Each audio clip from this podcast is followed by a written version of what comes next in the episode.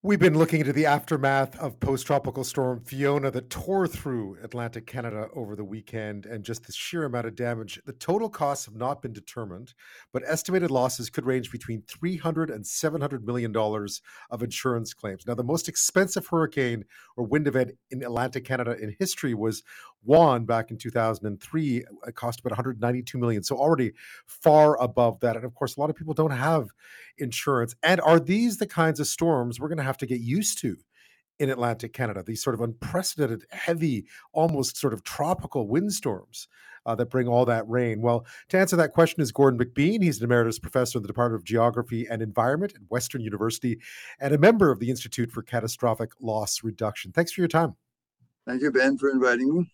You've been watching these things for a long time. Uh, the ferocity of Fiona, I think, uh, it was well forecast, but certainly even when it hit, it came as a surprise. Yes, it was a very intense storm. And what we're seeing is a combination of factors of the changing climate, the warming, etc., that made it even more horrific than it might otherwise have been. What are some of the how does that work? Because I gather it just continued to to gain strength, or it didn't lose strength, I should say, as it moved north, which is not how it used to work. Um, this this this one had, was different for many reasons. Well, you the way in which a, a storm like that gets its real energy is from the the ocean that it's passing over is it, it, on the temperature and other conditions it's evaporating water into the lower part of the storm and that gets carried up into it by the air motions within the storm. And when it can gets let's say cold enough or it so it, it condenses and that gives off energy which just basically ramps up the energy of the wind and circulation motions within the storm, the upward motion, etc. And it's the upward motion within the center of the storm that sucks in the wind, the air from, say, the outside and creates the really strong winds that happen. And what we're seeing with climate change is that, first of all, we should recognize and know that actually Canada is warming at about twice as fast on average compared to the global numbers. So when we say it's warmed by 1.2 degrees Celsius in the last some decades, that means Canada's warmed at well over 2 degrees Celsius and the Canadian Arctic at 3 to 4 times warmer. And that doesn't quite exactly mean that the oceans over which it's passing has warmed as much, but generally speaking, the warming is is higher as we're moving north, and so the warmer the water, the more energy that comes up out of the, the in this case, the Atlantic Ocean off the coast of the U.S. in most of this case uh, is, let's say, ramping up the amount of energy uh, that's in the storm and creating a, a Fiona type uh, hurricane that causes really devastating effects. Uh, and the other aspect of this is that with climate change, we're warming the ocean, as I just said, but warming the ocean means you raise the sea level. And even if you're not raising it in meters, but by only, you know, tens of centimeters, uh, that can have a big impact when the storm comes to, say, you know, Port aux Basques or up the, the coast towards small uh, towns where that are often built right along the coast, both for pragmatic reasons and the nice thing of being able to watch the ocean, etc. Uh, and the effect is that the wind not only is blowing straight at you, but it is amping up the waves that are surging in from the uh, the tropical storm or the hurricane that is impacting the coastal regions. And so these factors make it uh, so we should expect, according to the scientists who've looked into the real depth of this thing, the in depth scientific analysis and projections, is that as we get uh, climate warming and it progress for decades to come is that we will see more intense hurricanes, even though we may not see more total hurricanes by number, just counting them when, you know, the, the number of hurricanes may not be larger, but the number of category four and five within that will go, will go up because it'll be the big intense ones that become even more often occurring. Yeah, I, I, was reading about um, about a typhoon in the Philippines over the weekend. Obviously, Hurricane Ian now moving in towards Florida. What's really shocking is the rapid intensifications. How fast they go from being relatively, you know, mundane storms into really big, powerful storms in a matter of 24 hours, 36 hours. That seems different.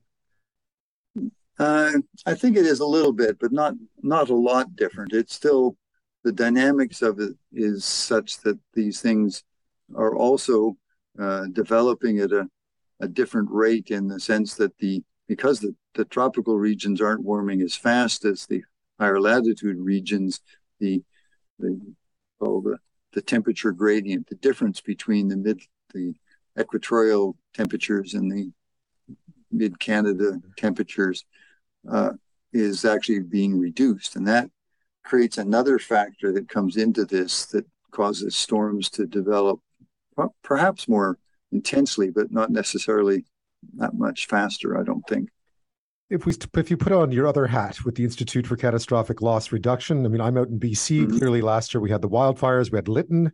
Um, you know, we've seen this uh, Fiona this year cause widespread destruction. I think we're getting a taste of just how much uh, these extreme weather events are going to cost as well.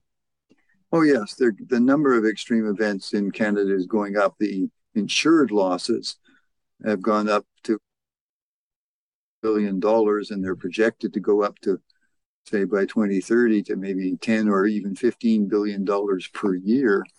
Uh, I'd like to emphasize that although the insured losses are huge and, and very important, is there are also very many other aspects of the damage done, the impacts on people uh, that happen from these catastrophic events, the the mental trauma of the people, for example, in Lytton, BC, with the wildfires, and also happened in the Fort McMurray fires uh, in the Eastern Canada ice storm back in 1998. Mm-hmm. Uh, the professors from neurology and that looked at uh, children who weren't even yet born. Their mothers were, though, so overwhelmed by two, three months of the trauma of living through an ice age for which you had no electric power. You didn't know if your job was going to continue or uh, start again.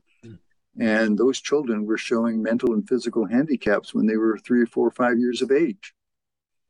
And there's a lot of mental health and health effects that affect people that are never counted in insurance dollar in just the dollar senses, yeah. I mean, I guess that's when you look at Fiona and you. Th- I was talking to someone in Port aux Basques today. You know, t- he's mm-hmm. uh, the MHA there, the member of mm-hmm. the assembly, talking to people there who'd lost their homes, and it's just settling in for them too. So, I guess that is really one aspect of this we should never lose sight of is just the the sheer, the tr- well, you know, just the the trauma of losing everything you own in that you know just watching Mother Nature take it away so quickly. Yes, and it happened so quickly, as you said. I mean, the trauma on this must be really is really horrific, as we've you just said. And one of the things we need to do is to put more emphasis, in my opinion, on climate change, what we call adaptation or disaster risk reduction. And the you know, the analysis has shown, and this is what the Institute for Catastrophic Loss Reduction looks at, and I'm part of that. And we look at you know the, the, hazard is very important but the risk depends on not only what hazard and how that was changing in time but also the vulnerability exposure so are is the piece of property you have a house on the edge of the boundary mm-hmm. exposed well yes is it vulnerable because it wasn't properly constructed or was not constructed to meet the present requirements of having a, a storm of water pushing against it, or uh, you know, in Alberta, I've been involved in a project looking at hail and the hail damage on uh, buildings. Uh, we had a 1.2 billion dollar hailstorm in Calgary now a couple of years ago, mm-hmm. and these events are are really uh, um, well, due to the the vulnerability and the exposure in this case of, of property along the coastline and uh, people. And that's why we have to get our warning systems through the media, people like you, to inform people that this is about to happen, and also inform them in ways that they will take the right actions. That's unfortunately in some cases means get out of there as fast as you can, which means leaving behind that you know, that treasured property of things of yours. Yeah, I suppose the, the changing realities uh, mean changing topographies as well, or changing vulnerabilities. Uh, Gordon yeah. McBean, thank you so much for your time tonight. You're very welcome, Ben, anytime.